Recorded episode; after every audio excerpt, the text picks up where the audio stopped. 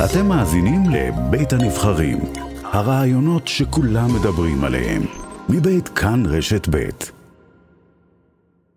עכשיו סיפור מרתק מאפגניסטן, קהילה יהודית לפי מה שאנחנו יודעים כבר אין שם, אה, אבל הטליבן, הוא מנסה לכאורה לפחות להראות סובלנות כלפי דתות אחרות, יותר משנה לאחר שהארגון האסלאמיסטי הקיצוני השתלט שוב על המדינה.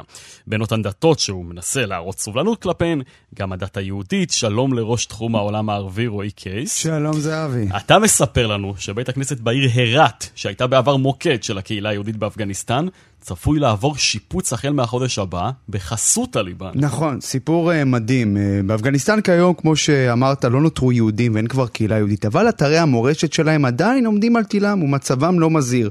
אחד מאותם אתרים הוא בית הכנסת העתיק יו-אוב בעיר אילת, במערב המדינה, העיר השלישית בגודלה, שבעבר הקהילה היהודית שגשגה בה. לפי מה שאנחנו מבינים, בתקופה הקרובה אותו בית כנסת עתיק צפוי לעבור תהליך שימור ושיפוץ, ולא רק בית הכנסת, אלא גם המקווה הקהילתי, שמכונה חמם אל-מוסאי, ששוכן באותו אתר, אה, באיזשהו מרתף, המטרה למנוע את קריסת האתר בשל מצבו הרעוע. ולמה זה מעניין? כיוון שזה קורה שנה וחודשיים אחרי ההשתלטות המחודשת של ארגון טליבן. הטליבן האיסלאמיסטי על המדינה בעקבות הנסיגה האמריקנית. הפרויקט המדובר אמור להתחיל בחודש הבא, חודש נובמבר, להימשך כמעט שנה וחצי, עשרות עובדים מקומיים צפויים לקחת בו חלק. מי שמממנת את הפרויקט הזה היא קרן שוויצרית שפועלת להגן על אתרי מורשת באזורי סכסוך, הליפה שמה. בית הכנסת שהוקם בתחילת המאה ה-20 עבר בפעם האחרונה פרויקט שיקום ב-2009 במימון של ארגון שוויצרי אחר, הוא שימש מרכז חינוכי לנשים וילדים, אך נסגר שוב ב-2014 עקב בעיות תשתית. הבריטית, מי שפרסמה את הסיפור המרתק הזה היא העיתונאית הבריטית סרווי גרפניה בעיתון Art News, עיתון אמריקני, אחרי שקיבלה באופן חריג היתר להיכנס לשם, לתעד את המתרחש בבית הכנסת רגע לפני השיקום. מן הסתם היא לא הסתובבה לבד זהבי, היא עשתה זאת תחת אבטחה כבדה, פיקוח של אנשי הממשל של טליבן, והנה מה שהיא אמרה בשיחה איתנו על ההתרשמות שלה, לדבריה היא העיתונאית הראשונה שהורשתה להיכנס לשם אחרי לא מעט זמן. The synagogue itself is located in the old city of Herat. So from the street, it just looks like every other old, bricky, muddy structure in the neighborhood.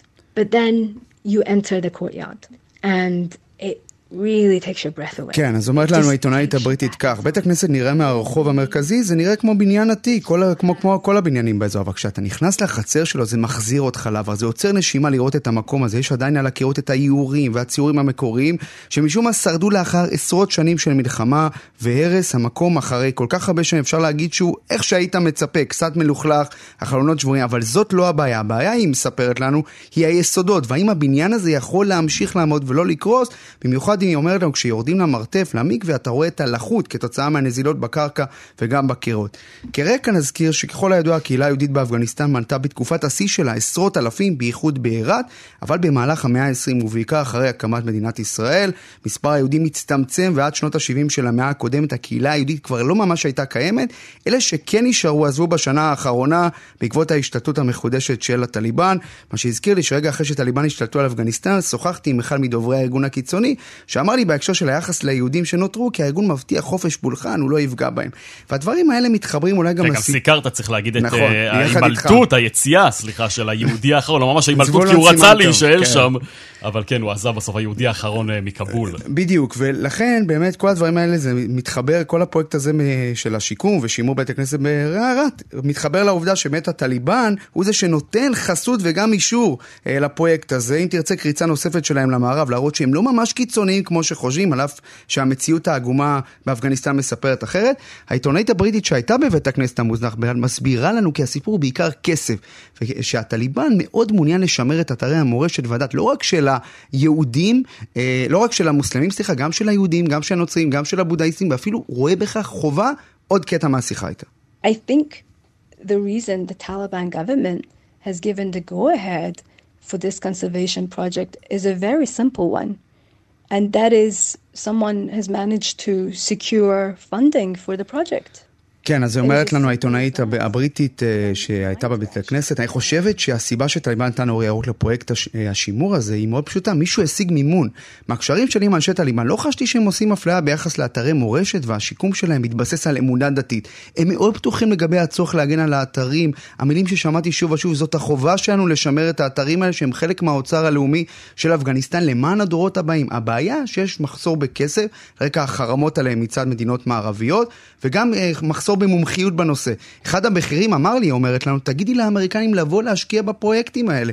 בסיום שיחתנו שאלתי אותה, האם לנוכח מה שראתה, יש סיכוי ששיקום בית הכנסת הזה, זהבי, ייתן איזושהי תקווה ליהודים מאפגניסטן שהיו מעוניינים לחזור לשם וחוששים, או במילים אחרות, האם יש סיכוי לתחייה של הקהילה היהודית שכיום לא קיימת.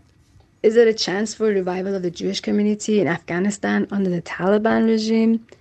I think it's too early to tell. They haven't been in power long enough for us to be able to כן, אז היא אומרת לנו, העיתונאית הבריטית, עוד מוקדם לדעת אם יש אפשרות לתחייה של הקהילה היהודית באפגניסטן, הם לא מספיק אה, זמן, הטליבן לא מספיק זמן בשלטון כדי להעריך את מידת הסובלנות שלהם לדתות אחרות, אבל מה שכן, היא אומרת שהבידוד שלהם ובידוד של אפגניסטן, כפי שקורה כרגע, הוא לה התשובה, השקעות בשיקום אתרי המורשת כמו בית הכנסת בערד, הוא הכיוון הנכון.